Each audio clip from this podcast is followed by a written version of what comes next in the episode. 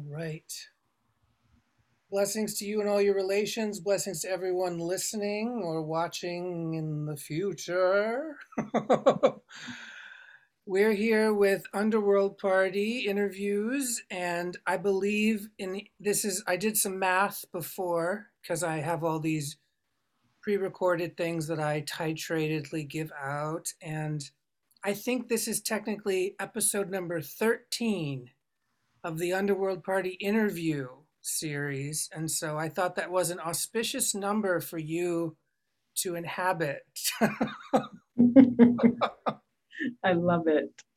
I feel really blessed too, just to be welcome into the space and um, this magical container that you have set up. So thank you, Dare. Thank you. Would you love to, um, you know, just introduce yourself to the peoples? Yes, my name's Stephanie Adams Santos, and I'm from Portland, Oregon. I'm a poet and tarot reader and slug-like creature. If you could see my my the internal picture of myself, it, it would be something like uh, out of this out of a Ghibli, you know, like those those giant pod creatures from Nausicaa Valley of the Wind. Yeah, yeah. I'm one of those trying to exist through various forms. Yeah. Luminous giant snail creature that like lives in a different time zone and yeah, totally. Very mindless on the inside and constantly for some reason torturing myself with trying to express that through language, through thought, through oh yeah. Totally. Um well, you've come to the right place. I welcome all luminous snail like creatures from magical worlds. Um, and um, I'm excited to to just have a conversation with you because I I believe I'm I can't remember exactly where I met you, but it was a few years ago. It was definitely pre-COVID. Um, it was either cross paths. I wonder I don't, this might not be right, but if it was at, um, there was a BIPOC marketplace or uh, mm-hmm. does that ring any bells? Like an I mean, it does. I'm something like that. Something like that. I mean, I don't remember the location as much as I remember that you were very clear about a kind of processual, a process, a process, a process, uh, of of writing poetry that really spoke to my animistic sort of multiple voice like where the hell does poetry come from kind of thing like mm. like the ability to take inspiration from disparate sources and sort of just they and weave them together and it's almost like it it comes and you're not doing the writing you know like you're not necessarily the writer. You're not like oh i'm i'm writing a poem about such and such. It's more like it's more like oh here's some strings and fungi and magical oh it just happened to have here. And um the the thing that really spoke to me was you used bibliomancy like not just consciously but transparently and you were just like oh yeah you know? You were just like oh yeah you know like take the, and i bought and i have the book here that you recommend. Oh that's the one dictionary the one. Uh, i'll say it for everyone listening it's the penguin dictionary of symbols which i think is like two dollars you know incredible. That book i found it when i was like 15 or something and it, it it's been my my bible my it's just such a glorious uh, thick, you know, weight. It's it's perfect for bibliomancy. It feels great. Yeah. And for those who don't know what bibliomancy is, would you love to to sort of um, conjure a pithy explanation? yeah, it's it's divination with a book, and you know it's called bibliomancy because it it originally was done with Bibles.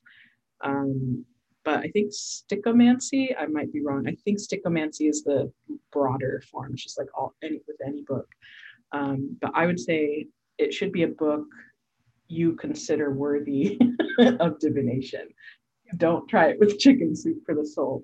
Yeah. Bring your, your question, or um, maybe it's not a question, maybe you're at, you know, maybe it's just wanting to commune with another type of intelligence and you use the book to, you know, let's say you do have a question. Should we do, should we do a, an example live? Yeah, let's do an example because that's fun. Yeah. So let's say, um, you know, Dare will, Dare is holding the book, and so the power is in their hands. And so let's let's say my question I'm bringing is, what is something that we should, you know, take into mind and body right now, collectively? Yeah.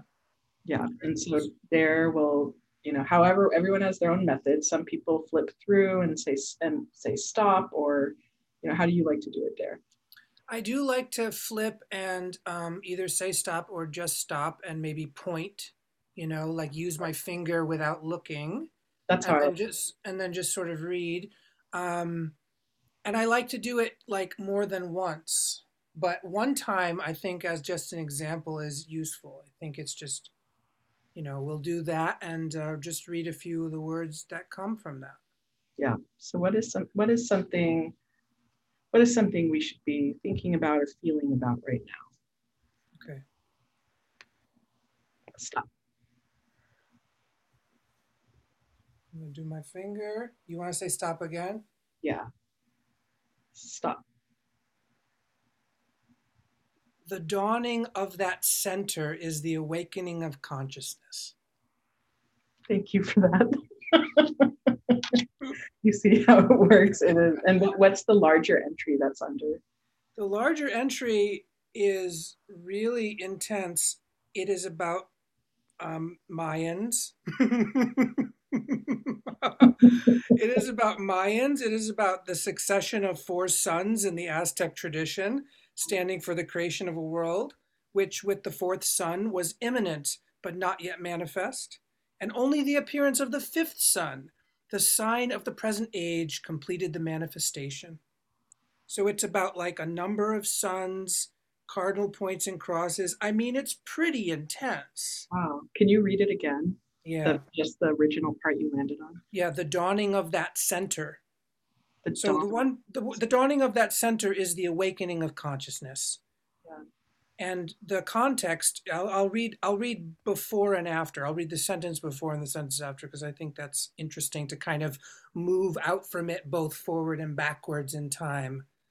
So right before it is the fifth sun corresponds to the center or middle of the cross which they form. And the line after is five is therefore the number which symbolizes human world consciousness. And then the Aztecs assigned the central sun to the god, ooh, uh, the god who is the lord of fire, sometimes represented by a butterfly. And it's, I think, Xiuhtecuhtli, X I U H T E C U H T L I. Mhm. Xiuhtecuhtli. And you know, uh, it ain't an accident. You know what I'm saying? It ain't an accident. Yeah, I was just thinking about, you know, just going back to the fragment, you know, this, the idea of a center dawning, you can see the sun, right? Like that already is there. And just that, I, I'm really interested in that idea, like the literal sun, you know, and it's act, the actual force that it sends down through light which is the birth of all you know it is it is at the center of that the great mystery of whatever life is yes. but I, I i think there's something really beautiful there in the in the thinking about like the physical embodiment of something within something so abstract as consciousness Yes. Yeah. Yeah. And I think that's the interesting thing is that, like, when you or I go into the word that comes, it's it becomes um, like a doorway into something, right? yeah It's not it's not only the facade by which it reaches us, which is still beautiful. It's like, oh, this this sentence in this book, right, which has a sort of a particularity to it. it's a kind of specificness, right?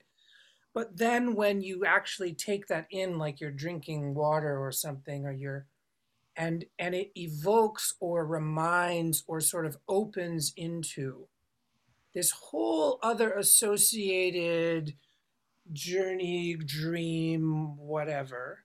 Um, and to me, it's like the power of language is not merely in its power to name things and keep them sort of contained within their naming, mm.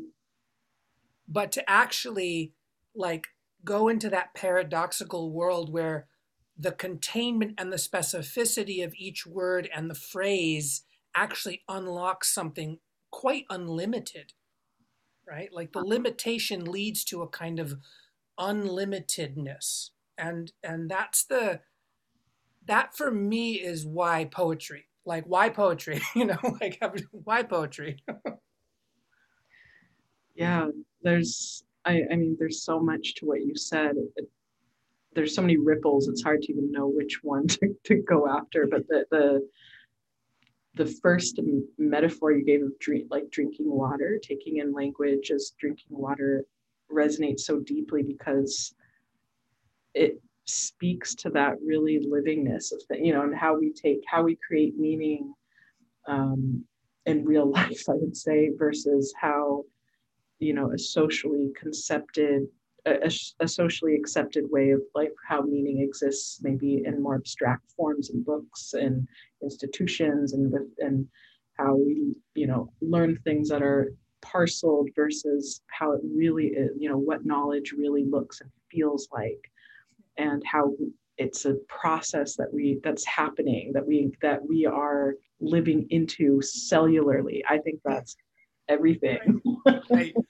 It's like the kind of like salt water, the osmotic quality of like like um sea creatures. Like i'm talking about like you know jellyfish and anemones and sponges and like you know it's kind of like they they are just like a they're not quite that different than the actual ocean that they swim in yeah you know like there's a kind of like well okay, so that's water, but that's jelly, you know, and it's like not too different, you know, it's like, so the salt osmotic squishiness is really passing through all the time, like much more obviously than our metaphor of, you know, because we're doing that too. Like in, in the moment, my breath and my skin are kind of off gassing, you know? Yeah. Um, and so there is a way in which I'm like tr- uh, transferring like minerals and and salt and and water through my layers but we have this you know illusion of hard boundaries so we get to sort of so that also transfers to how we think about the world it's like as it hmm. appears then we think about it but what you're talking about is the kind of the way it really is which is like reminds me of like how babies learn language. It's extremely soupy. It's all soupy. And I, I love what you said about the air because it's we like to think of it as almost just not there, you know, an absence, but really it is if if it were dyed purple or something, you could it would be constantly moving and and it and it and everything touches everything. You know, once you you realize, you know, how sound, you know, the the physical nature of sound, the waves, the air, everything touches. And that's, and everything's living and everything's partaking and part of each other. And yeah, that's, that's my stuff. I feel like that's, that's the reality that feels close to my core. Yeah. I also like want it, your talk of jellyfish brought up a, a, a I almost said a dream, but I don't know if it was a dream or a childhood hallucination. It was somewhere between the two. Yeah, I like that. you know what I mean? yeah. it's like when you're when you're a little bit sick and have a fever as a kid and like things start to, to start feel a little different. But I had this vision, I guess I'll call it, of being on my way to heaven and or you know I don't know if it was heaven, but being on my way to face God or the divine or something like that. And air became solid like jelly. And I was moving through air solid like slowly moving through this like jelly substance Yeah. towards light Mhm. basically towards the sun Yeah. and i just remember as a kid being like that's the true heaven you know I, had this, I was like I'm, I was like that's the truth not this other stuff i've heard right. Heaven is really just like a plasma field, ocean. You know, it's like whoa. I mean, I truly resonate with that. Um, I'll share with you an article later that I've been sharing around, which is by an Asian um, person talking about like the fallacy of the Big Bang and and a lot of things like what is cosmology, like how do we study, and how our cosmology um, kind of infects our our our behaviors and our um, like our co- our cosmology and our worldview affects what we allow to exist in our mind, but is still out there, right? It's like it, it colors the world in a certain way, and um, I, I'm just wondering, like, were were was your family religious um, when you were a kid and had this epiphanic uh, plasma dream? Uh, my my mom. So my mom, who's Guatemalan, was raised very Catholic, but in an interesting way. Um, you know, in a syncretic way that where the Catholic the Catholicism in Latin America is very tied to indigenous, you know, viewpoints and and practices, and so it has a different, totally different flavor than like European Catholicism, but it has it had a lot of that in it, but also my grandmother, um, my mom's mom was illiterate. So her understanding, like literally, I, I would see her holding the Bible upside down, like it was a sacred object to her. It was, um, and I've never met, you know, someone who, for whom that type of religion was so animistic like the way she viewed Jesus and the way she understood these concepts from this illiterate point of view that didn't really have formal training in it, just really instinctual. hmm It was really beautiful, but it did have, you know, also a lot of the imported Catholicisms of shame and da da da. But so there was that side of things. Um, and my mom, who's very rebellious, also considers herself Catholic and and kind of like you were describing as a scavenger, takes what she takes what's useful to her, but throws a lot out. And then my dad is a hardcore atheist. He was a war vet. You know, he's seen the worst of humanity. He's skeptical of anything that is, you know, you can't prove Mhm. in that way. And so it was kind of coming from between those two places. Yeah. Yeah. Like most mixed kids, we're constantly in a strange crossroads in which like a lots of different ancestors are trying to tell us the way it is. it's like, oh, There's a lot of ways. yeah, there's a lot of stories here that kind of contradict sometimes. Oh, that's very interesting.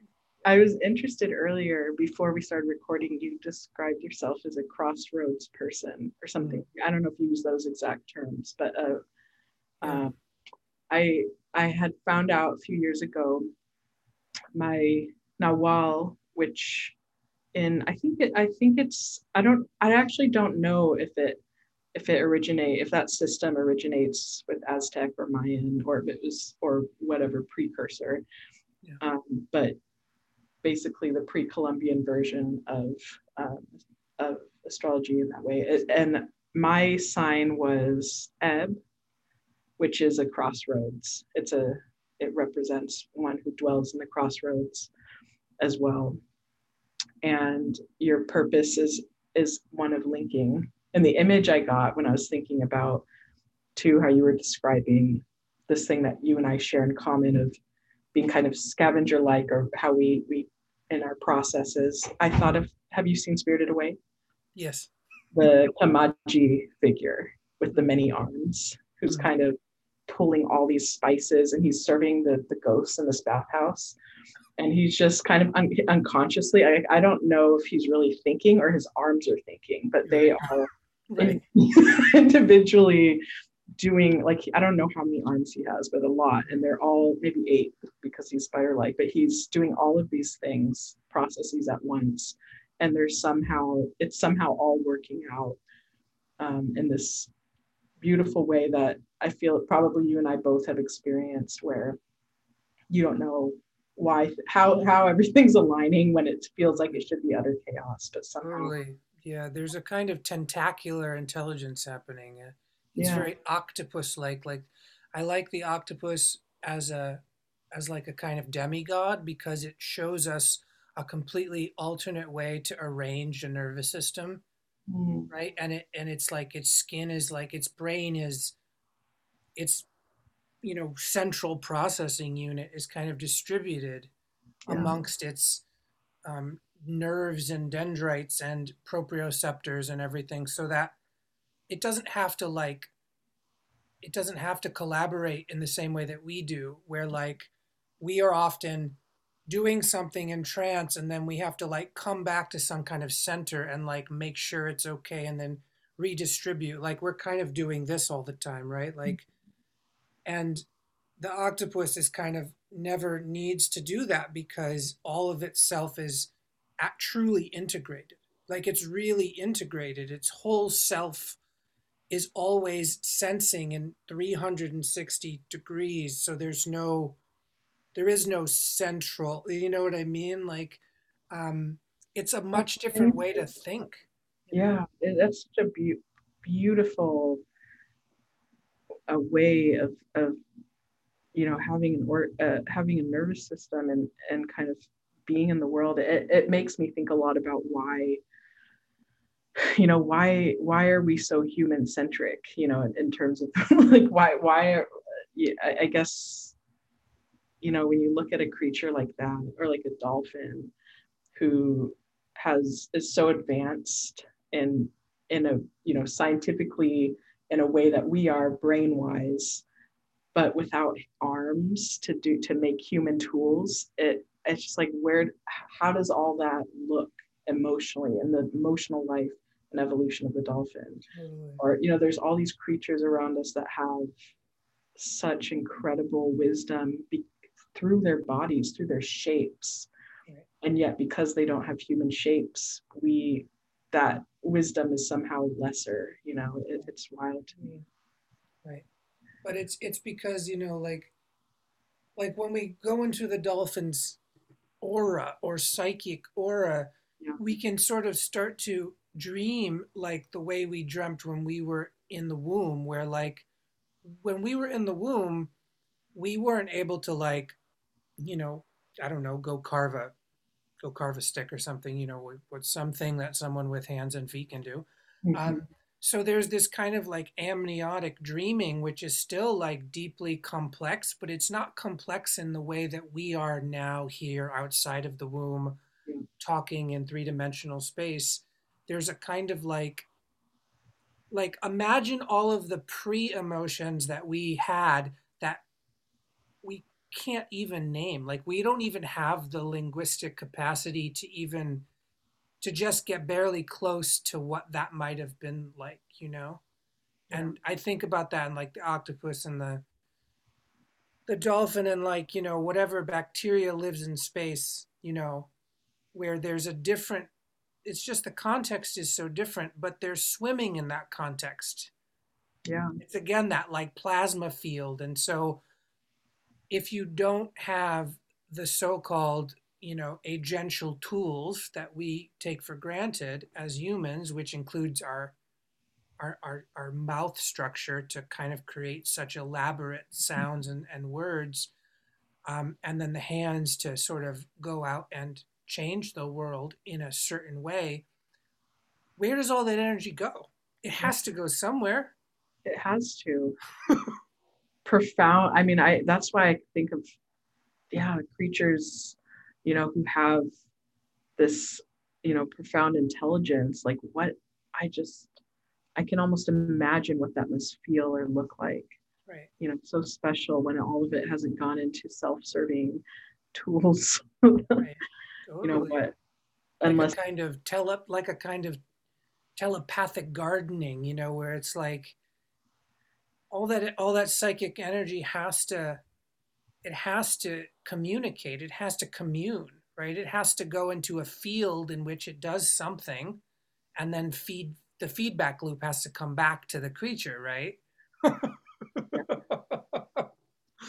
to and I, and we know like in the case of dolphins they're so they're so communicative with each other. And there's they they have such profound family systems. I imagine it's somewhere in their in their sense of you know the communal that their genius kind of in a way that we can't really fathom. Right like their social nuance must be so complex like the density of information in a single in a single click or a single chirp you know like the density. Right. It's also you know uh, when our because our senses are quite amazing as well you know just what we're able to communicate with non-verbally. Mm-hmm. and it reminded all, all this is reminding me of this time when i was visiting friends in northern vietnam who are Hmong, and you know, the uh, their the, this particular friend was illiterate and just you know, very living very close to nature. I should say that doesn't didn't have access to phone or technology in the way we do, and um, there was a time when I was looking for my purse. I left it somewhere in the house. Um, and the house has a dirt floor is made of bamboo through like old traditional knowledge. And i literally just and it was just a random thing. I, I think i wanted a photo that i had in the purse. And this was you know like hours into the night when we were hanging out. My eyes just flicked. I like was looking for it for a split second.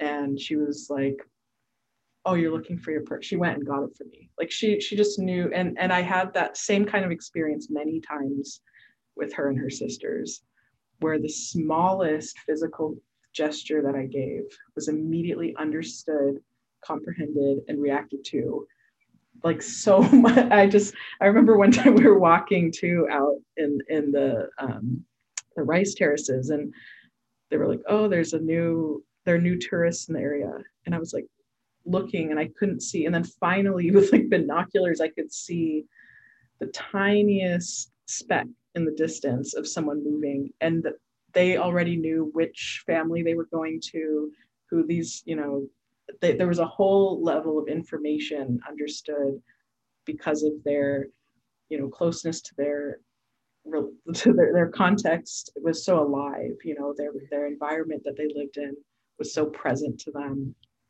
it really it really struck me and when i i was there for think i, I had been there for six weeks at one point and really steeped in this kind of um, earth-based living being away from technology being away from reading even being away from um, everything just kind of really being with them and I, I was on our friend's motorbike and he was taking me to see something and he didn't speak English. I didn't know what he was taking me to see. I just loved being on motorcycles. And so I was like, yes, I just want to do this. And it was a really bumpy ride. He's he's a really he's a real wildcat. So he was going up, you know, small waterfalls, like just doing crazy stuff on the on the motorcycle, which I love. I never want to be off of a motorcycle. And all of a sudden, on this journey, I suddenly felt like I want to be off the motorcycle. Like I felt like a pit of dread. I never feel that. And I saw some water, which is, you know, just like water trickling down the trail on the sides. And he pointed out like a small waterfall. And I just felt like like a knife stab when I saw the water. And I'm like a water sign. I love water. This is so these were such weird sensations. I want to get off the motorcycle this water feels wrong, bad. I was like getting like negative feelings. And then he took me to kind of a little like squalid kind of village that had been abandoned. We just, he got really quiet. We looked around a little and then went back. Then later, when I, I was with his sister, I, she, she asked me if, you know, if I, if I saw, and she was like, yeah, so that village you know, basically was destroyed in a flood. And everybody died. The buffaloes died. You know, she, they all know that I'm a vegan and very connected to animals. And so they always tell me when there's anything involving animals. And she told me that all the animals had died, the buffaloes had died, people had been displaced. And it just hit me like somehow my body was sensing the death that had happened there the year it was like a year before you know and he had taken me just to kind of see that i don't know why he took me to this day i don't know why but it was it really struck me that after being there for so long i felt so connected to these feelings that it felt like being psychic. Right. and it was just my body coming awake in ways that have aren't very possible here. Right like somehow the signal that the water was carrying which it was still carrying some kind of memory information and there wasn't bar- there wasn't as many barriers in the way. Yeah exactly. Yeah. Yeah. And i, I yeah I, I think in in creating poetry or in processes there's a lot of me trying really hard to step outside of myself in whatever way I can, to step outside of myself mentally or to go so deeply in that there's that whole, um, I like how the way you put it earlier, this like conceived cosmology of, of things that can be limiting. Like how can I, I am trying to kind of go into my slug zone you know my mindless receptor zone. And then just take when take whatever's there to be perceived or experienced and then waking back into some kind of consciousness where i can then collage and put together and find then that then that consciousness becomes useful you know in like perceiving patterns or or whatever. Right. Right. It's more but it's more like the revisioning or the editing like the human consciousness is more like a revisioning editing pattern arranging.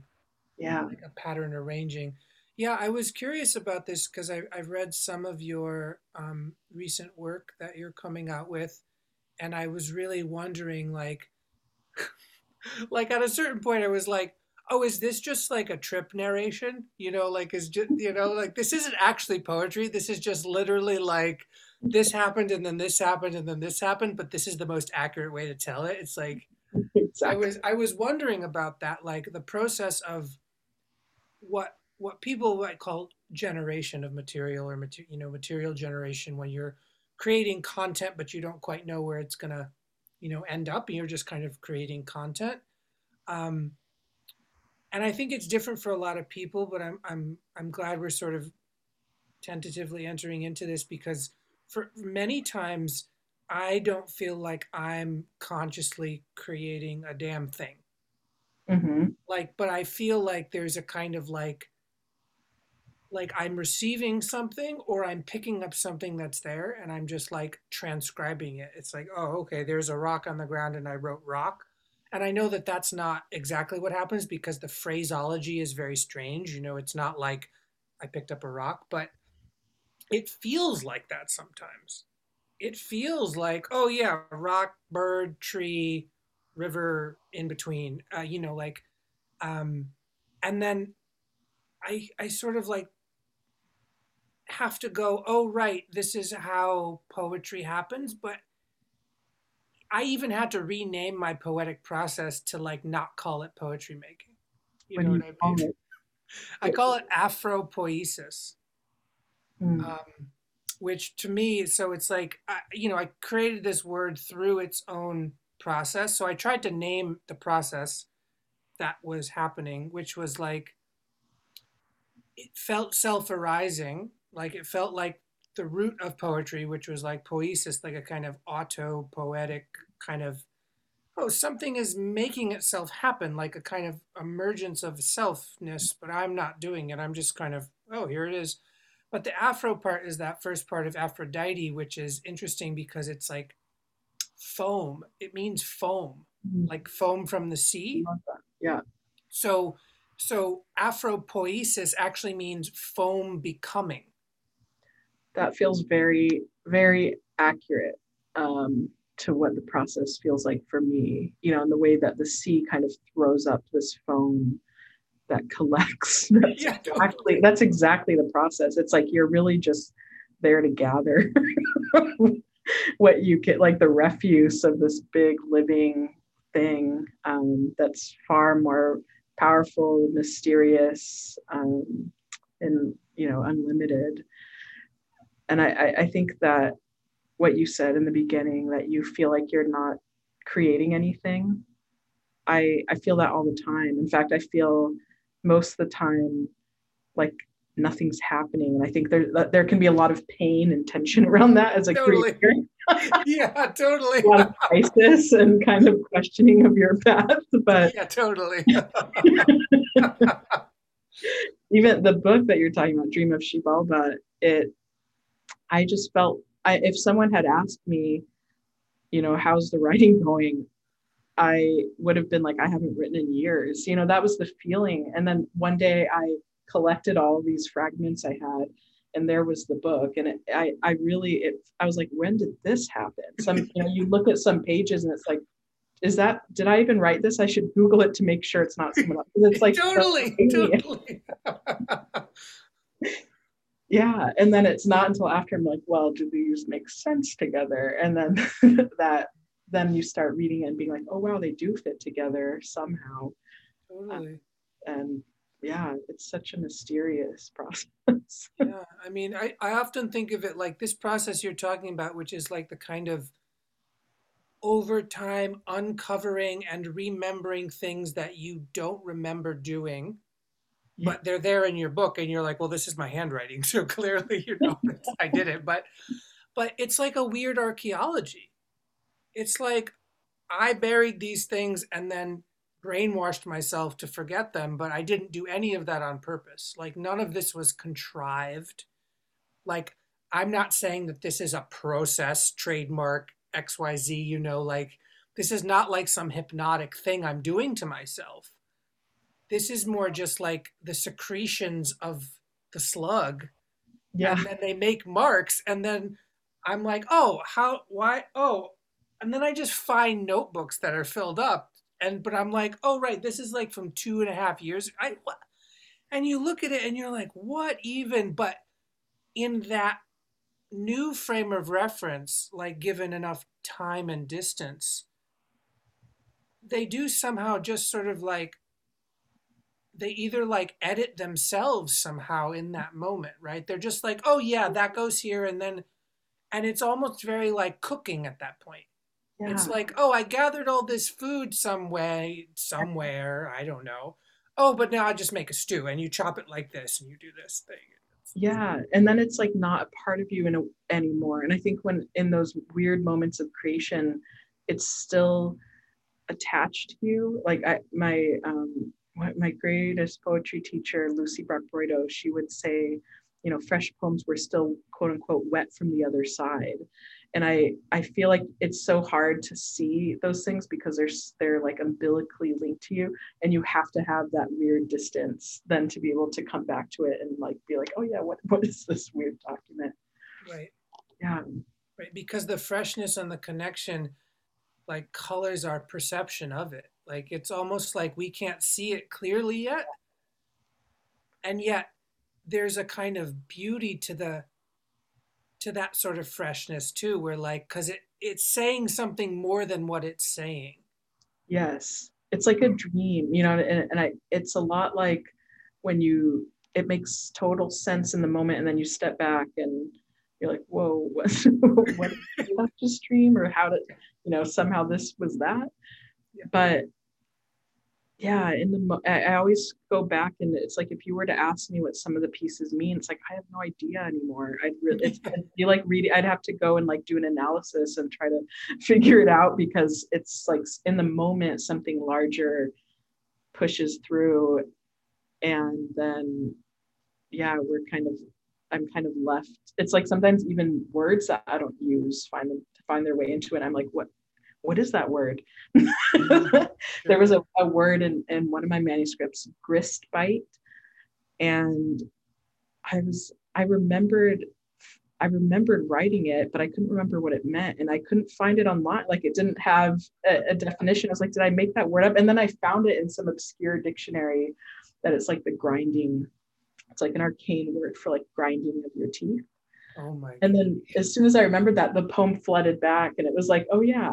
And and so I like that they they can record these things that come through us that then are forgotten or pass. You know, it's like words or sensations or meanings, and then they take on a new life. Well, that's interesting too, because in that way, the word grist bite was almost like the key and the door, you know?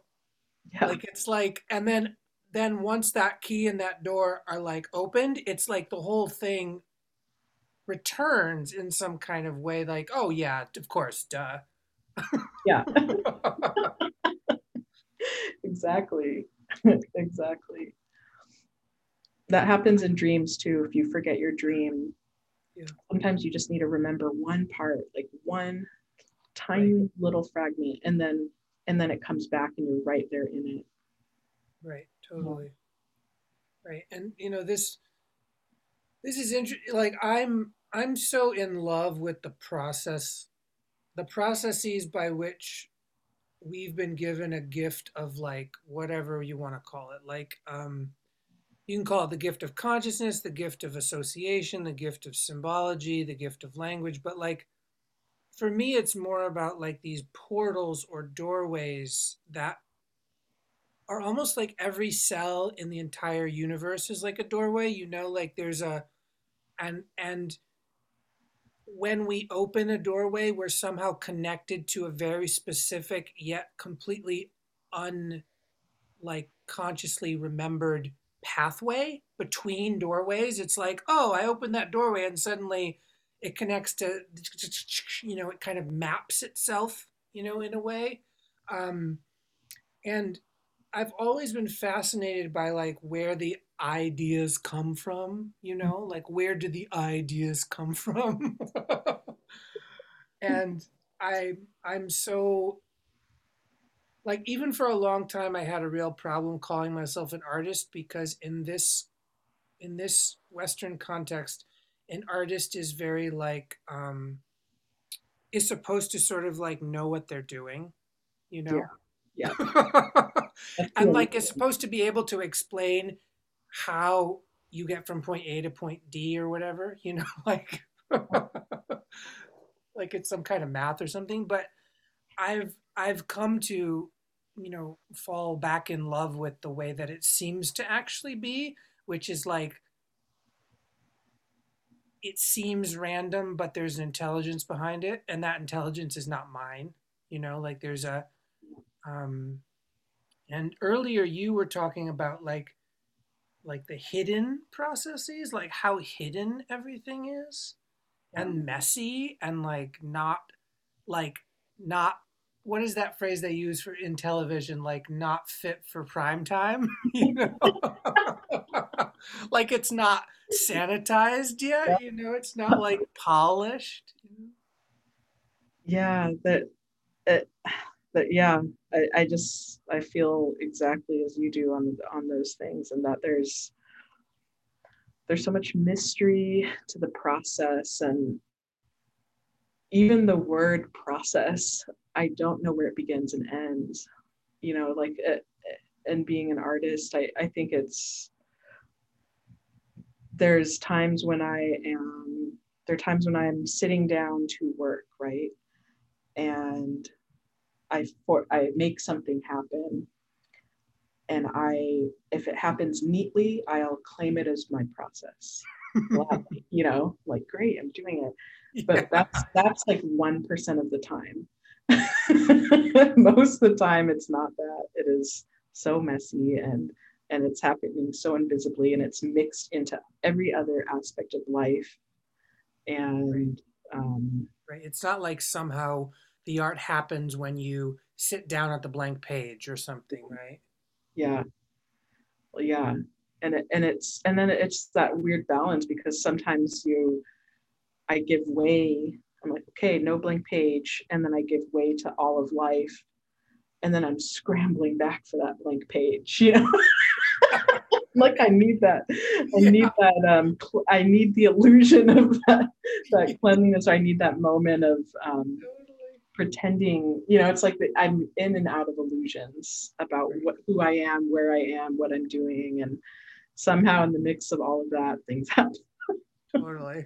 Yeah somehow in the mix of all that we produce art or whatever the hell that is but um strange fruits or something you know it's like i don't i don't know how long in the pipeline some of these so-called artistic nuggets have been sort of working their way through soil systems you know like sometimes i don't know if i'm just the current end of like some ancestors need to write you know what i mean? Like like some you know like somebody way back like didn't get to write poetry or something and like it's been fermenting in the system for like you know however long it's been fermenting and then it's like oh blah, blah i'm just i'm just the person who had the computer you know like, or something and i'm just like okay well whatever. but um, I'm very into the, you know, those mysterious, like what you were, the, the bigger question, where do ideas come from, like that. Mm-hmm. Um, I think we do channel so much in all kinds of ways, and and that, so I, it's rarely, I rarely have an idea, to be honest. I just like I'm, totally. I'm such a mindless, you know, opening and whatever i'm like i'm like sitting at the crossroads with white eyes blank you know that's how, mm-hmm. how totally. kind of dreaming and receiving things and every now and then i'll recognize what i'm receiving but that's you know i'll recognize where the idea came from oh it filtered through this and this and it usually is a kind of scavenger type thing like in dreams like where this happened today and then i'm also reading this and i'm right. interested this other thing, and somehow they've all merged into a chimera in the dream. Yes. And usually happens on the page. Too. Totally. I have that same experience. And another another another interview I've done um, with a songwriter, she she talks about her dad being like a collage, like like a like his process being like collaging. You know, like. Uh, the art of like taking garbage and putting it together and that's art or something you know like yeah recycled art and collaging and i find that like that chimeric quality too is like in fact sometimes the only way to sort of like purge like in some way like excrete something from my system is to sort of like recognize that the gibberish i'm writing is actually this like chimeric entity that like needs to be sort of like squeezed out so that I'm not like carrying it anymore. And then it's not even like I care about like, is this going to be published? Because that's not the point. It's almost like there's like a ritual action of like, okay, it's on the page. At least like that, that kind of happened, you know? Yes. Um, yeah, no, these things take hold of us and, and kind of torment us from inside sometimes. And I feel that actually in, in this book, um, Dream of Xibalba, there was a lot of fire imagery coming through at one point, and I assumed it was because of all the fires here everywhere, but yeah. specifically in Oregon at the time. And I just, you know, that was the easiest reason why why it was there, and and true, that was probably a big reason why the fire imagery was coming through. But then this whole major thing that I had forgotten about I was reminded when I quote unquote accidentally wrote about a woman burning. And then I remembered that my grand great grandmother burned alive, um, you know, like caught on fire when she was warming tortillas by the fire, and her skirts caught fire. And she ended up only having liquor nearby, and she poured that on herself to put out the fire and engulfed her entire body. And suddenly I realized she was in the book. And then when I went back through, I saw her everywhere. And it was her pain and her and her body that was, you know, speaking. Totally. And it, and it's not like a clean narrative that then became like cleaned up in the book. Like I let it stay, excuse me, I let it stay messy and tangled like that. Right. And it but it, it, that happens all the time you know where it's like i think I think there's some logical reason why some specific image or whatever came through. And then it's not until like way later, like a year later, where I'm like actually reading the poems, not just kind of half asleep browsing through what I've done. Yeah, yeah. right. Right. Right. yeah. Right. Yeah. Yeah, and, and what you say about like leaving it messy, I think is really important to honor the the actuality of our lives and our families and our ancestors. Like there there's this kind of need or this kind of weird, I don't know if it's an addiction or something, but everyone's talk everyone talks about it, right? Like resolving. Everything you know, like this fucking word, resolution, resolving. And it's like I've often, you know, for a while in my practice, really said no to that. Like, like to actually actively resist this kind of er, this addiction to, to resolution. You know, this addiction to kind of like, oh, now it's all better, or whatever the fuck, you know, whatever the fuck we're talking about. Like somehow we can heal the, or you know, whatever. Yeah. And instead, just going like, well, you know, why can't the resolution just be the exact tangle that it actually is? Like, why is mm-hmm. that unresolved? Like, why is the tangle somehow worse than, you know, like there's this. Yeah. I think that goes back to the language we're using and the worldview we're using, where we, we write from left to right and it's not pictograms, you know? Mhm. And so when we when we understand that the marks we're making used to be just like pictures and hieroglyphs and and you know Mhm. that's a different way of writing too and a different way of thinking where images placed next to each other tell you something more than if you just wrote linearly Yeah. you know like a paragraph. And i'm looking behind you and i see both of those ways.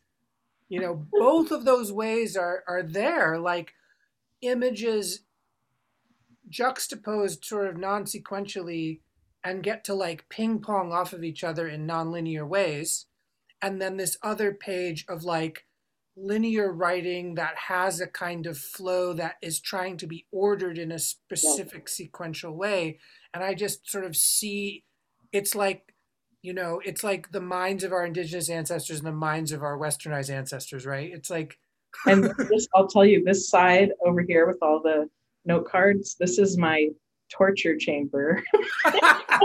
and this side over here with the tarot and the imagery, this is where I get to be totally mindless. And that's where pleasure and meditation, you know, for me, that it's like they, you know, this torturous thing of writing has to come through for whatever reason. It just, I can't let it go. But the two, if I didn't have some other way to, if I didn't have these other modes that are not so linear and uh, about language in this really, you know, um, yeah, linear way, it, I don't think I could make it. But you, you, there was something, oh, a couple things. So when you were talking about the hieroglyphs, it reminded me of this thing I recently read. Um, I wish I could remember where, but it was, it was kind of talking about Mayan hieroglyphics and how sometimes they have, they'll just the hieroglyphic itself will be will become will sprout legs or arms or head and becomes more than just a hieroglyph. It's actually an image representative of the thing it's representing you know? And i love that you know i love that kind of that thing about mayans or like the way you know jade its value wasn't just in some kind of like transactional thing of like oh this like gold equals this much or jade for the sake of jade, but that it actually, you know, the greenness of it was in some ways tied to, you know, that vital color that is the energy of life and and that in carving the jade or wearing the jade, you're also in relation to that, you know, in an animistic way to that stone, to that, to the earth and to the colors in that stone. And jade looked wet when it was, you know, polished. And so you're bringing water, like all of these complex way anyway so that that's a whole a whole side thing but I, and i lost my other train of thought well, let's see. it might come back. It might come back. But you know it I really, you know, because I've I've talked about this with my friend Kate Morales, who um, is also, um, you know, mixed Nahua and and does a lot of work scribing and sort of reclaiming kind of images as language. And and I think about this in terms of like, you know, the mind does a very funny thing when it learns to write in an alphabet. You know, the mind does a funny thing but yeah. for most of our ancestors, for the large, freaking th- almost 300,000 years of our ancestry, um, it was like images and oral language. Mm-hmm. Yeah. And that to me is a real, it's almost like a safety net or a home base that we seem to have forgotten in the digital age. Yeah. You know, like, because the digital age is so interested in this kind of textual domination mm-hmm. and this kind of like exactitude. Yeah. But orality, which is language sort of divorced or like f- emancipated from its kind of textual prison, which it it was very small, right? Like text based languages is very small compared to like oral language, you know? Yeah. And the fact that we lived in this 360 degree world in which image was everywhere and also like symbol was everywhere. You yeah. know, the mountain is symbolizing the the bird is symbolizing like and and then when our ancestors started carving or actually making art, it was about like symbol integration, right? It was like I take this jade from this place, which symbolizes this whole system of knowing, right? And then I mix it with this, you know, fiber or what you know yeah. like i take this and i take that and I, tree fiber yeah right and so you start to have this kind of really powerful symbolic scaffolding that starts to happen with image where like fire and water and air and earth are like arranged in very particular yet dense ways right? Like very dense and still like materialistically tied to the to their origins. And so yes. in some way it was still living. And that's one of my fears now is that so much of um, the type of communication we've created is so self-reflexive that it's just this kind of it's like literally how how often are we looking at screens and closing off all of these other senses and right. removing ourselves from that those like embodied root places. Mm-hmm. I was thinking a lot about, you know, the the loss of my grandmother. She passed in 2018, my mom's mom, and she just like her language is, is one of the things I try as much as I can just to keep her voice alive in my head, and the way she spoke. I can never repeat it, you know, it, but there was a sing-songness to when she spoke, and the way she told stories still had that oral history, um, like drama to it, you know. And she she spoke a, a type of Spanish very particular to her area of Guatemala, and um, there's just such there was so much beauty in, and wisdom and and kind of layered. Uh, I don't know, spirit and and every and everything she communicated. But you know, one of the things I loved was a couple language things with her. One was you know one time we when we brought her to the states and she saw the washing machine going you know all day my mom had a lot of laundry because there's six kids yeah. or six six in the family and she my grandma said like ay pobrecita you know like that poor poor machine and she meant it seriously she wasn't like making a joke she was like no. she worked so hard you know and, and it was like she it was like it was a living it's like she's a living machine and she's working all day long. She never gets a break. Uh-huh. And that just uh-huh. struck me like I really saw her pained with sorrow and right. Yeah, and th- there were times where she would whip out words that none of us had heard of. We assume they're Mayan, but um, you know, I remember one time she was telling telling a story about the devil, and she, she used the word tihismates, el tihismates. And I was like, huh? I was like, what, what is, I've never heard this word. I've tried to Google it, look it up. I've never, I've never found it anywhere. And I don't know where it came from. And it was in, it was when she got dementia. Some of these other words um, that my mom hadn't heard since childhood started coming back into her language, like Mayan words and other kind of more more folk ways of saying things. Totally. And I, I just I, I wish I could I wish I still had access to that. Totally. There's there's so much wisdom right.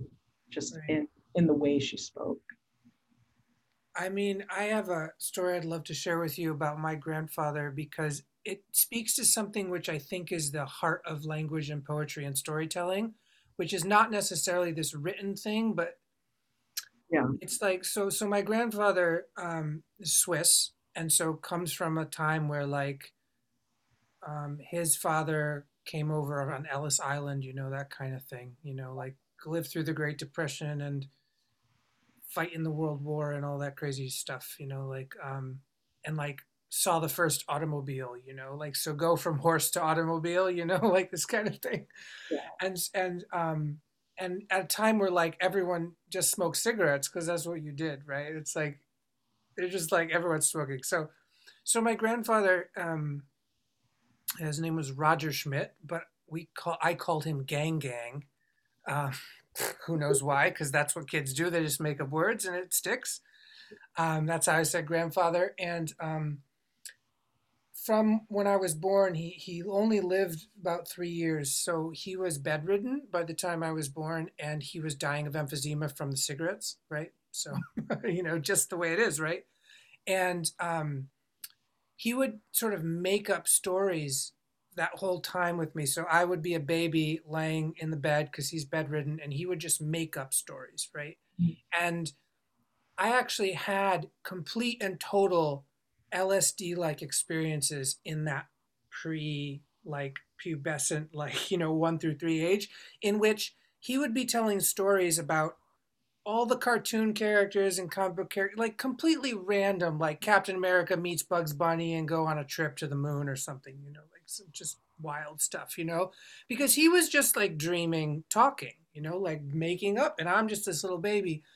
But I would have these completely lucid consciousness like shifts where I could, I was like two years old and I would have this glimpse of like, oh, you're going to remember this when you're like 35. And like completely mm-hmm. like looking back through time and being like, oh, right, this is just what happens. And like having this complete and total like consciousness looks at itself through a web and goes, oh, yeah, it's all happening right now. You're not going to remember this for a while, kid, but it's okay and and being like, "Oh, what's happening? I'm just a little baby. I don't know what's happening."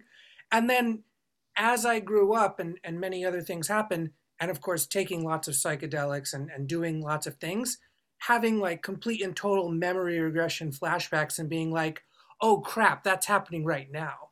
You know, like so so he was he was doing something with language that was unlocking something in my brain or in my consciousness field. And I think this is the magic of oral tradition, which is not this. It's it's really quite plastic and strange, right? Where like he would just be going into a trance, saying things about characters that don't exist, right? Like whatever. Batman and Spider Man go on a trip or whatever, you know, go fight the bad guys or something. And that's like one level of the story, right? He but was stirring the cauldron. but the other level of the story is the bubbles in the cauldron being like, what's fucking happening when this is happening, right? Like the content of the story is actually not the main part of the story because the other part is can you feel your brain like carving new knots in itself? All these and suddenly you're like traveling to the stars or something, you know? Yeah, all these vast wild connections. I actually had an experience similar in in that moment you talked about where you could kind of see into the like some future voice was saying like you won't remember this or something like that yeah. i remember being really young like i don't know how old but i had just heard these big like i remember two concepts i had learned that week that i didn't fully understand the word gay and the word cancer and i and i knew that these things were adult like i knew that they were like kind of beyond like one was like a sickness but it was so mythic you know it was like a kid learning about cancer it's like this big mythic like disease. And the other i really had um, you know for some reason homophobia was never passed down to me so i didn't have any judgment. I was just like more neutral like huh gay like you know yeah. this thing that exists. And i i remember kind of like holding these things and then this almost like future voice was like like you know this you may encounter it was almost like you may like these things are abstract now but they won't be forever. It was that kind of a voice you know and, and I, I can't even properly describe it to you but it was just like this future consciousness that said yeah you will encounter these again and they won't be they will be real and you will understand them in a different way like right now they're like you know a, a rock you pick up at the beach and then and then dropped somewhere on the walk. You know, it's like yeah, interesting totally. for a second.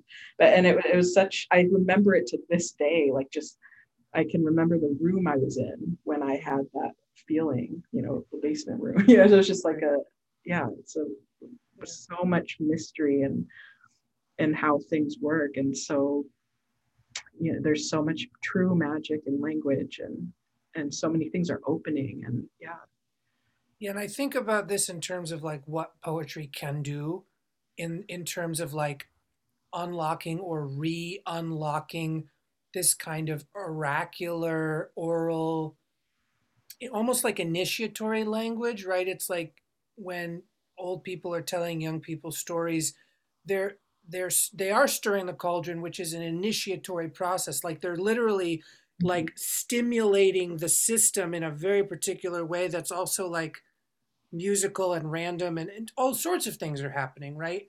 Mm-hmm. Um, but what I see poetry as really good at allowing us to do is this kind of remixing of language, which is to say, we may not have sort of obvious pictograms anymore, like, you know, where if you put four pictograms in a row, that's 10,000 words. You know what I mean? Like, it's really a lot of, like, if we had to unpack that in linear text, four pictograms would be like pages and pages and pages, right? Yeah. But I think of poetry using English now, especially with the the the amount of queer, radical queer um, experimentation that's been happening in the last, you know, like ten years, like the ability to to almost reimagine what that orality was like, like inventing hyphenated words and talking in ways that were like what your grandmother was saying, like these kind of really strange magic words that you can't really find, but they still have a presence. Like you're like, wait a second. That I feel something, even though I have no idea about the definition behind it, and there's a context that's mysterious. Um, and I, I find that when I choose to go into that door of poetry where I can actually go that far into like the left corner, you know, like I can really go, oh, we're not here to explain, we're here to actually like reconstitute some way of speaking that we kind of are losing because of our digital age, right? Yeah. Um, it's almost like pidgin English or something. It's really weird. Like you, you're kind of like making up folk language, you know um, with the hyphens and the kind of like weird little words that are kind of like accents on the yeah. story, you know, like this kind of thing that we can do with. Because you and, use the blank page too, and, and you're using things that kind of linear um, packaged language doesn't have access to. You're using emptiness, you're using the line break, you're using way the way space comes into it and pause and the visual um, you know the punctuation is is open punctuation you know, more, open. more, open doors there and yeah it's it it's c- capturing truth in a way that we're constantly losing you know it's like trying to hold on to this slipping thing and bring it and keeping it safe you know and i think that's and and there's a reason poetry is you know non-commercial for the most part. And i think if it were it'd be in great danger but there's there's it's this protected space where we can re- we really kind of see the malleability of language and just the mystery of it and it's constantly changing and cat and catching I, I i would wonder if maybe all poets all people who practice this are in some ways scavengers and and sponges of things and kind of moving in mysterious ways. I, I know I know not all are because I've met some poets who are more narrative and linear and and they're happy to to keep it that way. But but yeah, yeah, I think there's um, there's a lot there's a lot of connection between oral traditions and poetry. Yeah. Yeah. Yeah. And it kind of like I, I like the poetry that like leaps off the page in a sense where like um a, a, like a soundscape or like an ambient soundscape sort of can sort of um almost be present in the text where mm-hmm. and of course we have a lot of hybrid um poets now who are doing like music or soundscapes or like some other way of transmitting the poetry you know like whether it's ritual or um, turning poets poetry into song or like back and forth you know like this this yeah. kind of hybrid forms of communication essentially you know like actually wow. exploding the form in a certain way and i find that to be really um, in some way it's it's it's hopeful it's inspiring that um, because it is pushing back against the kind of homogenization of language that we see because of the digital globalization right mm-hmm. it's um, it's pushing back you know i think about languages that i have no idea about but that are based on like drums you know like in certain places in africa the drum came first and their orality mimics drums so when they're talking it's like listening to like beatboxing you know it's like listening to like percussion you know it's like da, da, da, you know this kind of real musicality to the like percussive nature of the language, you know, and that's communicating something else, you know. And, yeah, yeah. Um, yeah. There's um, there's so much about what you the, the thing that you said about homogenizing language. I think that that's really scares me. And I, when I was younger, I remember we were kind of um, hermits in a way, like a little more isolated as a family and me and my older sister especially she just had her own way of talking and i remember there being a time when like even the word awesome or freaky those words that i would hear other kids using were somehow like taboo with my sister because she they they imported meaning too easily. And, and that's like i can say that now looking backwards and then i didn't know why. It was just like it was too like the others you know? And now I'm uh, sadly I do use those words. Like it's like they've they've they've filtered in but I I really loved that moment where we had something um, that grew outside of this kind of like constantly mirrored like eyes everywhere kind of culture because it felt like it felt more like poetry like language was growing spontaneously mm. I find with you know certain people like you or you know i have some other close friends who naturally speak more in a way that doesn't borrow so much from really really quick at the ready not that there's anything wrong with that but that there's something else that can grow when language isn't so at the ready. That's right. Yeah. Well, you have to struggle a bit. Mm-hmm. yeah. Um, something that i i try to do with some of my clients who like come to me for animistic kind of work is like actually struggle with the description of the emotion that you're having in a certain part of your body right? It's like because most people are like it's just so simple anger where's you know it's like anger or fear or like like it's already prepackaged the emotional name is prepackaged the like where it lives in the body is like oh, it's in my heart. But it's like, yeah, but like, what does that mean? Like, what part of the heart? You know, like there's a real, there's a real flattening of our experience because we like to name things very quickly. And it's that this is that like information thing you're talking about where it's like, if I say I have a pain in my heart, everyone just checks it off the list. They're like, okay, I understand what that means. Mm-hmm. You know, like, oh, I understand, whatever. And they ch- and everyone just it's like, oh, okay.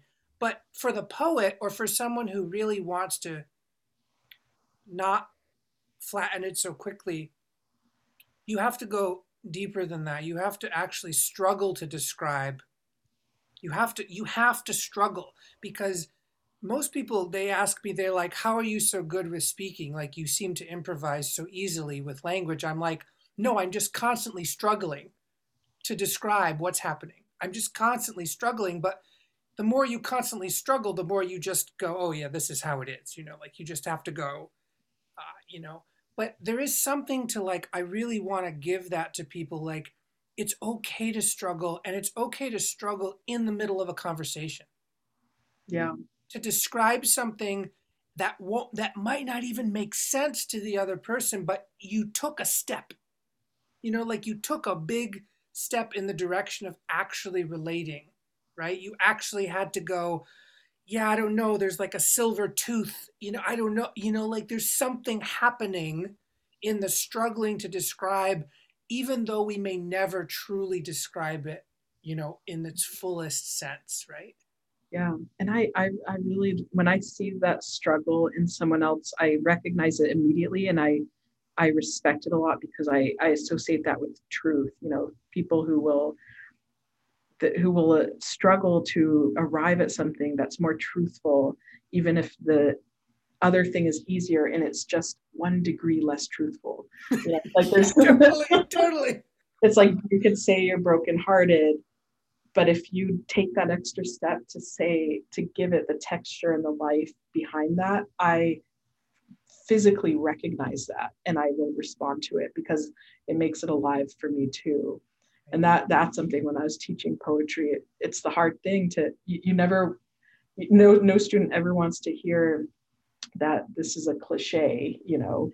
And so it's like how do that's the word but how do we show what why it is a cliche or what what is that flattening of meaning that's happening? Right. i think you said it you said it really beautifully. Actually there was a, a, a poet friend of mine who is how would i one, one of these very truthful people whose language always surprises. I never know what they're going to say next and it and it never had I've never heard it before. It's like anything they say, it's always going to come in some fresh way.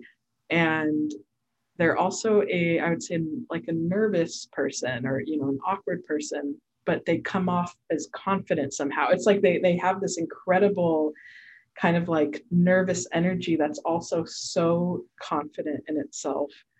And we were talking once and they said, you know, I I am incredibly awkward and I, I know my own awkwardness, but I've grown comfortable with that discomfort.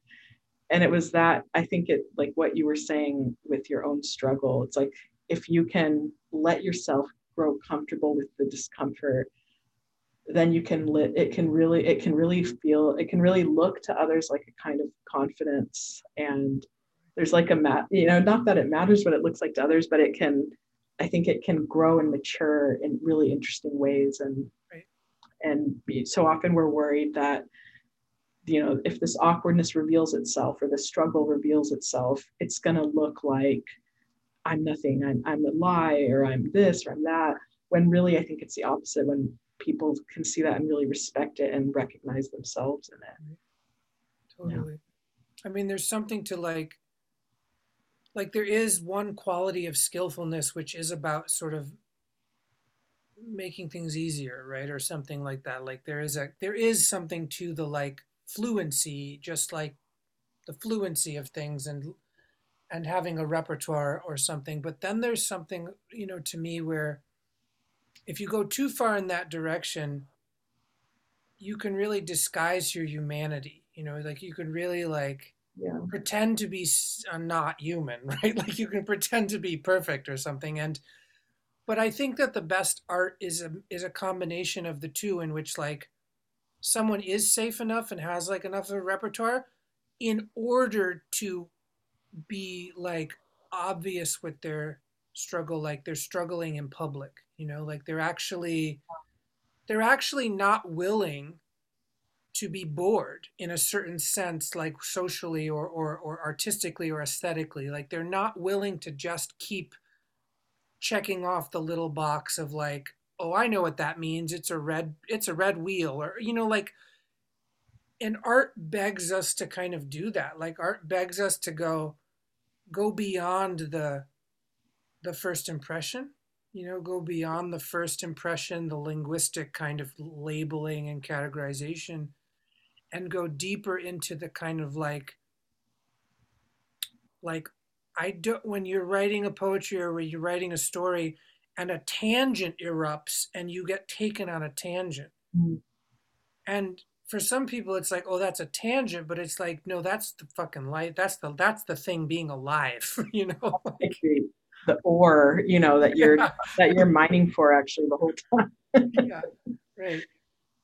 Yeah. And I, and I, and I love the um the this and I don't even think I'm there completely yet. And and this podcast has been a kind of ritual experiment in trying to see if I could explicitly not just talk about talking, but but get to a place where enough people come on the show and enough people have listened to the show that if I do a another kind of talk show or another kind of show, there's a kind of there's already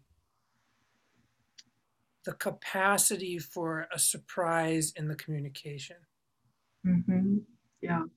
And I'm I'm I'm completely honest with you. I don't think I'm there yet. I think I'm continually still defaulting to something that is normative, palatable, etc. You know, um, and I think that that's fine because it's like we do what we do to iterate forward. But it's just so interesting to me how much we have to find the others in order to strengthen this um this this subversive like because really what i'm talking about is commu- subverting communication in a way that yeah. you know like it's it, it might seem dangerous or it might seem weird or it might seem useless you know like oh no the terrible useless thing you know? But it's if if this is you not fully there yet I, it really just inspires me to know what that looks like. Because I, I believe you know oftentimes i'll say like oh this isn't good enough for me and people are like oh no no no but it's fine. And that might be true but i know that there's an even greater form. I'm not um, ready yet to i can't i'm not equal to it you know? And so i'm just like mind blown like what is i trust that that greater form in you is something i can't even comprehend and want to see because you've already created such an open it, it really does feel like the thing that you're addressing the thing that you're trying to look at um, gets to be embodied here. And we look through being in it. And, and I, you've already done that. And so i'm just like wow whatever your higher version of that looks like I'm very interested in yeah. and i also want to get there totally yeah. i mean i do i do feel like on some level the older i get the more i'm trying to catch what my grandfather was maybe unconsciously trying to give me through the ancestors which is something that is akin to like spontaneous improvisational storytelling, but also like it's initiatory and educational. Like it's not just random because the way that we hold each other, the way that we actually embody a kind of care, like a communal care, like it's not just here I am on the podium going to do my reading or whatever, you know, you're oh, you like poetry or something, you know. Yeah. But eh, there is something about the circular organismic quality of the responsibility of storytelling, the responsibility of language, but but not just responsibility, but the kind of the channeling and the playfulness of like the spirit of language kind of erupting. And we see this wonderfully with like youth of color, right? They're inventing words. Like they invent slang and catchphrases like you know, it's just like yeah. out there. Um, and and I I'm really interested in that being a real I don't think democratic is the right word, but like open source, I think is more correct word. Like the open sourceness of language is not just for academics. you know, it's not just for people with like an MFA and, you know, literary, you know, whatever. But, you know, because there's a way in which that happens. Um, does happen. I think about that a lot with, you know, like with my with my parents who don't have degrees, and yet there's and in so many ways I could never, you know, nothing I've ever learned in school could ever match some of the things they know. And because they haven't, maybe aren't an artist or a this or that, or, you know, it's like they that social um, wrapper hasn't been presented to them to like hold that thing that they carry. And so it's devalued. You know, right. it's like, oh, you're a house painter. Well, you know, I'll take what you say with a grain of salt. You know, it's like, or, sure. you know, right. It's, yeah, it's totally weird. Yeah. Whereas like my dad is one of the greatest artists I know, and which is, it's like I I believe that and it's true, and and the what what I have to show for it is his doodles. You know, it's like you know, it's like how do I show this to the world and and even to himself. Right. Or to my mom, you know, who is a poet, but she, everything is private and for herself and in her journals. Yeah. And she has no attachment to this whole other literary world, which is foreign to her and alien and kind of cold and unalive. Totally. And I'm, and I'm, like kind of ashamed that I'm even a part of it. You know? yeah, part totally. Of yeah, yeah, yeah. yeah, it's like how, how can I make how can I bring like sometimes those things don't get to live in the same way as somebody who who sits before you with a bio and an MFA and a book. It's like suddenly we all we all give that a special container. It's just like it's, it's we just live in all these illusions and any any kind of thing that can help break those down I'm interested in. Right. Yeah. Yeah, there's something that like I think many of us are missing in our westernized siloed world is like community theater or community show and tell. It's like I imagine that many of our ancestors they were all farmers, but they also did other things. You know, it's like everybody yeah. has a basic skill set and does a kind of role in the community. Like yeah. your dad's a house painter, and we need house painters, right? Like that's just great. You know, it's not like better or worse than something else. It's like, like highly skilled.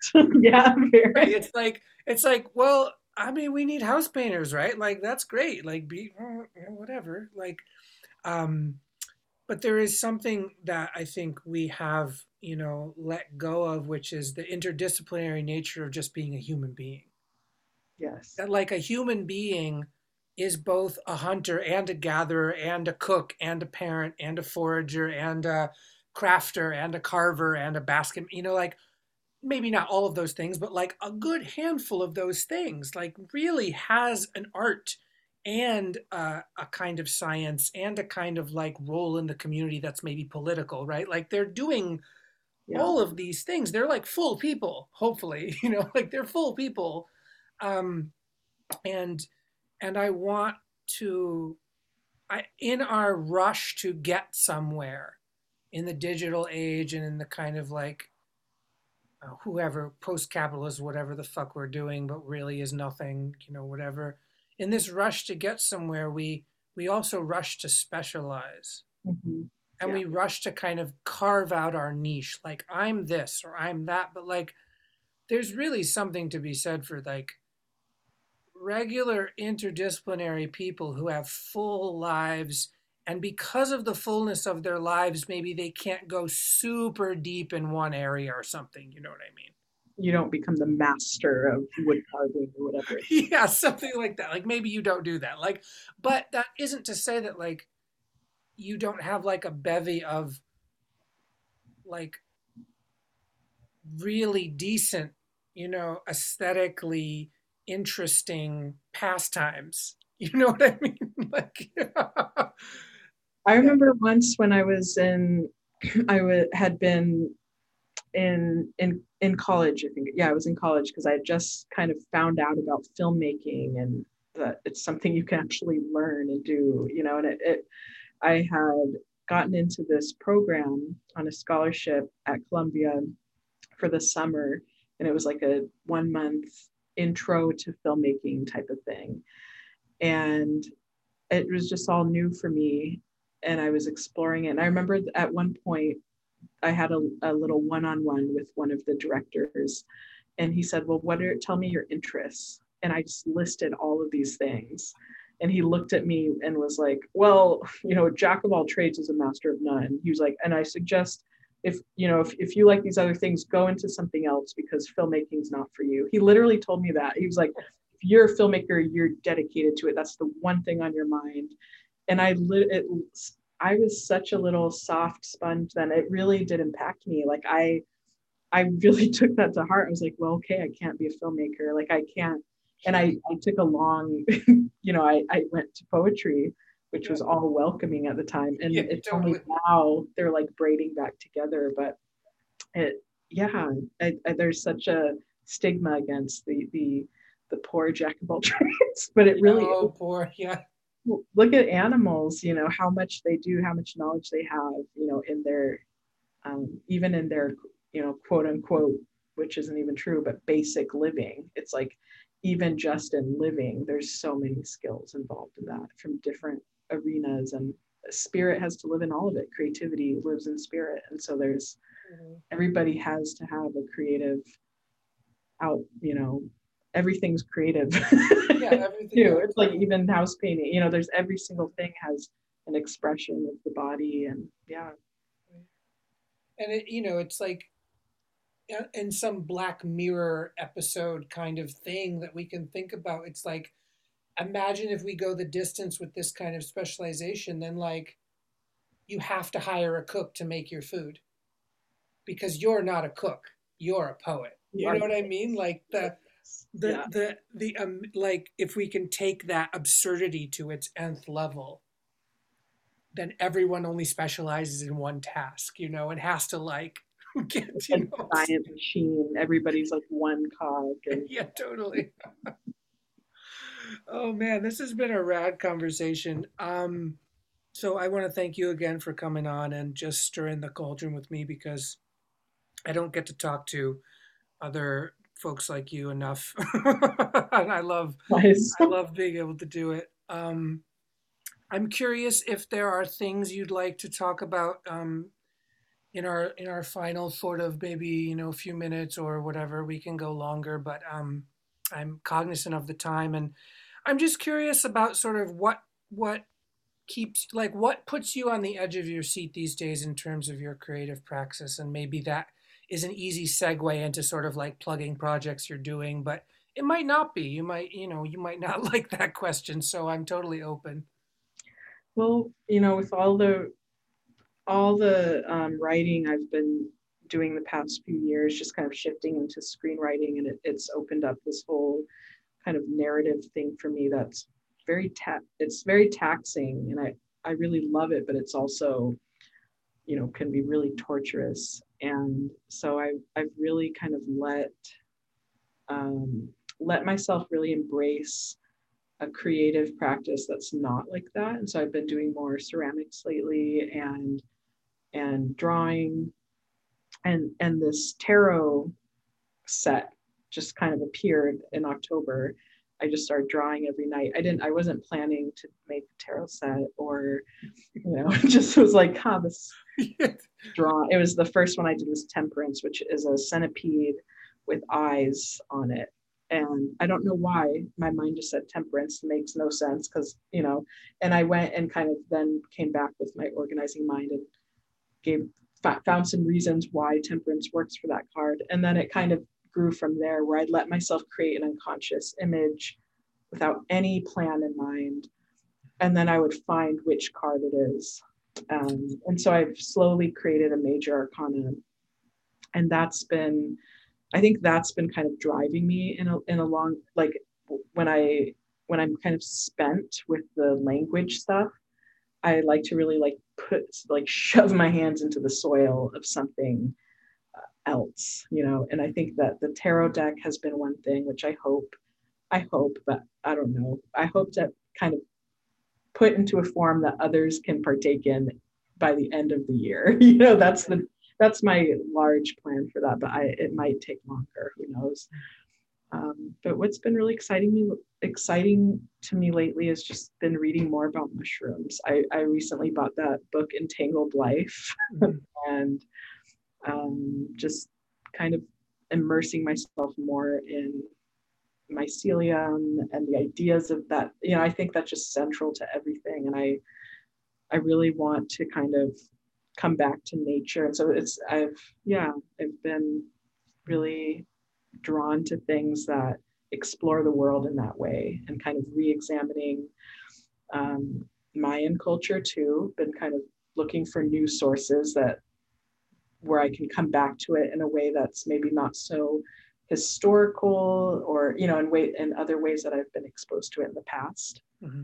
and you know through my own grandmother's tales. So yeah I've just kind of been looking for ways to kind of put my hands in the earth so to speak totally. in non-mental right right right. Of course. Yeah.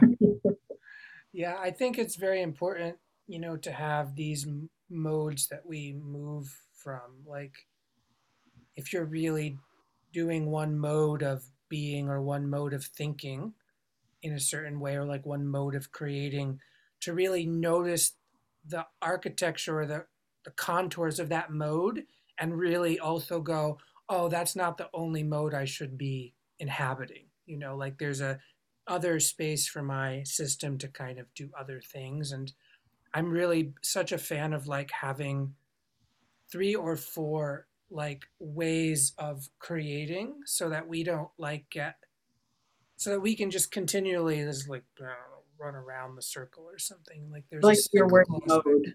Mode is a great thing because it's kind of a whole body experience you know and it, and it a different mode awakens different parts or you know mm-hmm. we can bring yeah it's like we're the jellyfish right? And we get to like inhabit these different shapes and totally. yeah yeah beautiful well, um, I will just I'm saying this to the ether realm now. Um, we're going to put links and, and various things in the show notes, but but if you want to say any links now or where people can contact you or follow your work, that would be great. Yes, I've been fairly good at keeping um, things updated on my Instagram, which is Tarot Obscuro, T A R O T underscore O B S C U R O. I think I got that right. Yeah. I like to I, I like to kind of like document artwork on there and uh, readings or things coming up.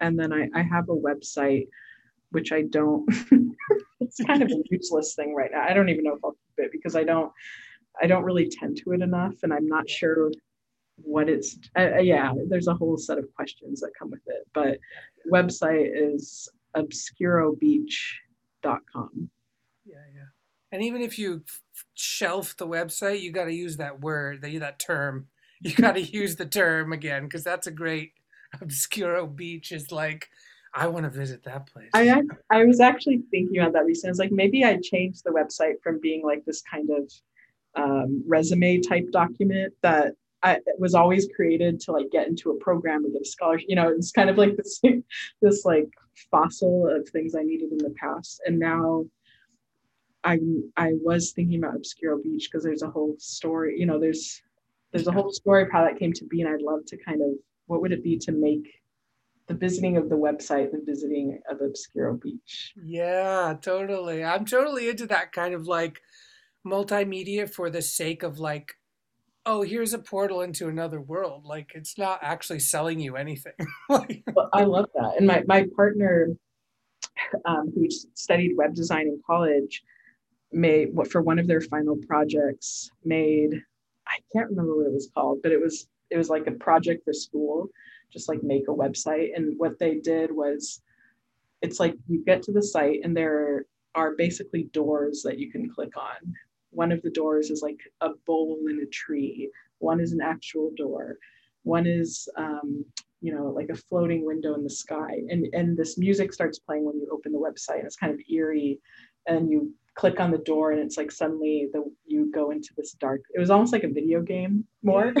And i was like i kind of want i was like i would like that to be my website. Just take yeah. someone somewhere and give them like a full body experience. yeah, totally right. Like you're finding an artifact right? It's like you're and the artifact is multidimensional and you can like walk around in it a little bit like that you know this kind of portals to other places. Yeah. I mean i think that was really the when you remember the beginning of the internet that was part of the like amazing rush of energy that everyone felt is like oh you can just like make little worlds and hyperlinks and whoa you know there was a real before it got colonized by all the big companies, you know, the internet was kind of like like very punk rock, you know, artistry, you know, it was like punk art, you know. Yeah, it was all it was all so rough around the edges too, which I really like now.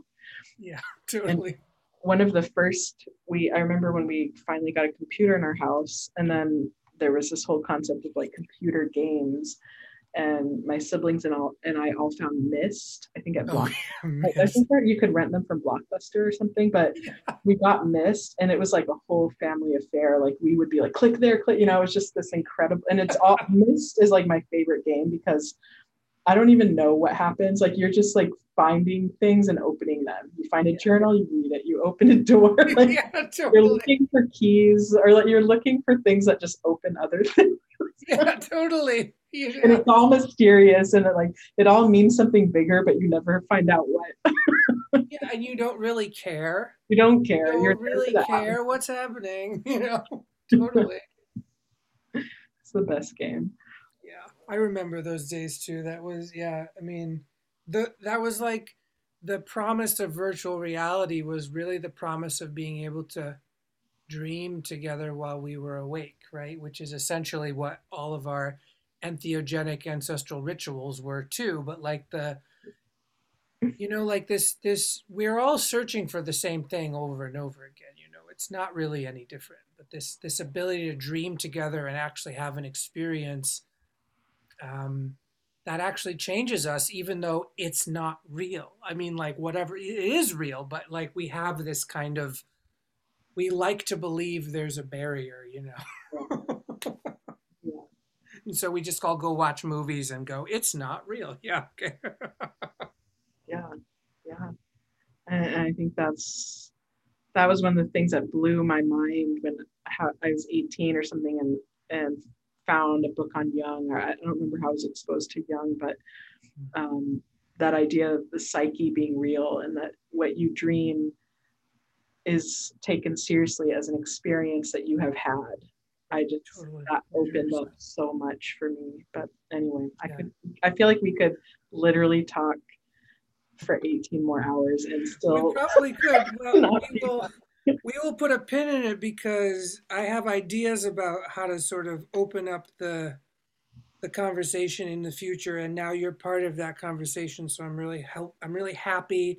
And I'd love to end with a bibli like we began with bibliomancy let's mm-hmm. end with bibliomancy. So what's what's a question or an intention that you think will guide us how can I open myself more truthfully to the greater forces within and without? Okay. So let's say let's let's feel into that again. How can I open myself more truthfully to the greater forces within, within and, and without. without? Okay, you're going to do it again. You're going to tell me to stop on the page, and then I'll move my finger around, and then you'll tell me to stop again. Okay, so okay. wisdom. Here we go.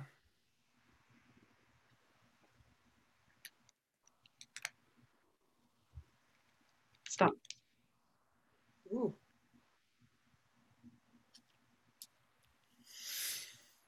Hmm. Stop. Okay. They're like they, they're like T H E I R. So their secondary role as instruments of love makes them susceptible to a spiritual metamorphosis which identifies them with the houris of the Muslim paradise. Their secondary role and the role of love. I I I, I, I love that so much for this answer. you know, because it's like you know, what is love but an attraction and a curiosity and an opening in ourselves that's full of light, you know, and possibility and creativity and creation. And then also this kind of humbling, like you, yeah, you are, you know, this open, remembering kind of that there, that first of all, you aren't primary. Right. So I think there's something, and that's that's kind of where I, what I mm-hmm. kind of drew from that. What about you? What did you see? I mean, I think it's really like in my mind, it was like a trick where it was like, oh, you think their secondary role is an instrument of love, but it's their primary role. You know, it's like there's something about like the hidden nature of love as the foundation of all creation. You know, like that, mm-hmm. like whatever you want to think about the cold, hard reality, it's not that. It's like there is this, like we are all existing because of some innate like what you said, some innate attraction, some innate like uh, amour, you know, like some real amorous, erotic um, interest. You know, that molecules, like whatever that force is that draws things together, it's there. I, I think there's a Clarice Lispector moment where she says something like the world began when one molecule said yes to another, you know, something like that. But it's just this, right. it is love. And, and we see it in plants, we see it, and it is this kind of right. beautiful force of connection. Yeah. And I think, you know, going back to your original question is like remembering that we are instruments of love is really, I mean, it sounds sappy on some level, but it's also just very simple and grounding. Like to like we can get really spun out in our like reasons for doing things. Yeah. and I like the word instrument because I think of breath or like a flute, you know, or mm-hmm. like or even a guitar string that we are played upon. We are we things come through us.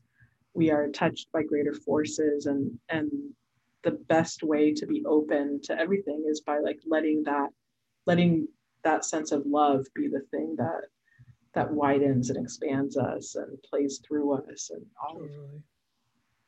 awesome. I love it. You know it's just never ending fun when we collaborate with the universe you know? Mm-hmm. um, the universe wants to play. The universe wants to play. Stephanie thank you so much. Blessings to you and all your relations for everything that you have been doing and also just for coming on and, and jamming with me for two hours. you know, some I'm so amazed sometimes when people say yes to this, you know, thing. Like, okay. Um, a lot of it, Dare. This is it really felt um, it really felt sacred to me. Thank you. Well, blessings to everyone listening. Um, as we said, the links will go in the show notes and to be continued. To be continued. Yeah, I hope so. Awesome. I'm going to stop the recording now. Thank you, everyone. Blessings. This has been Underworld Party.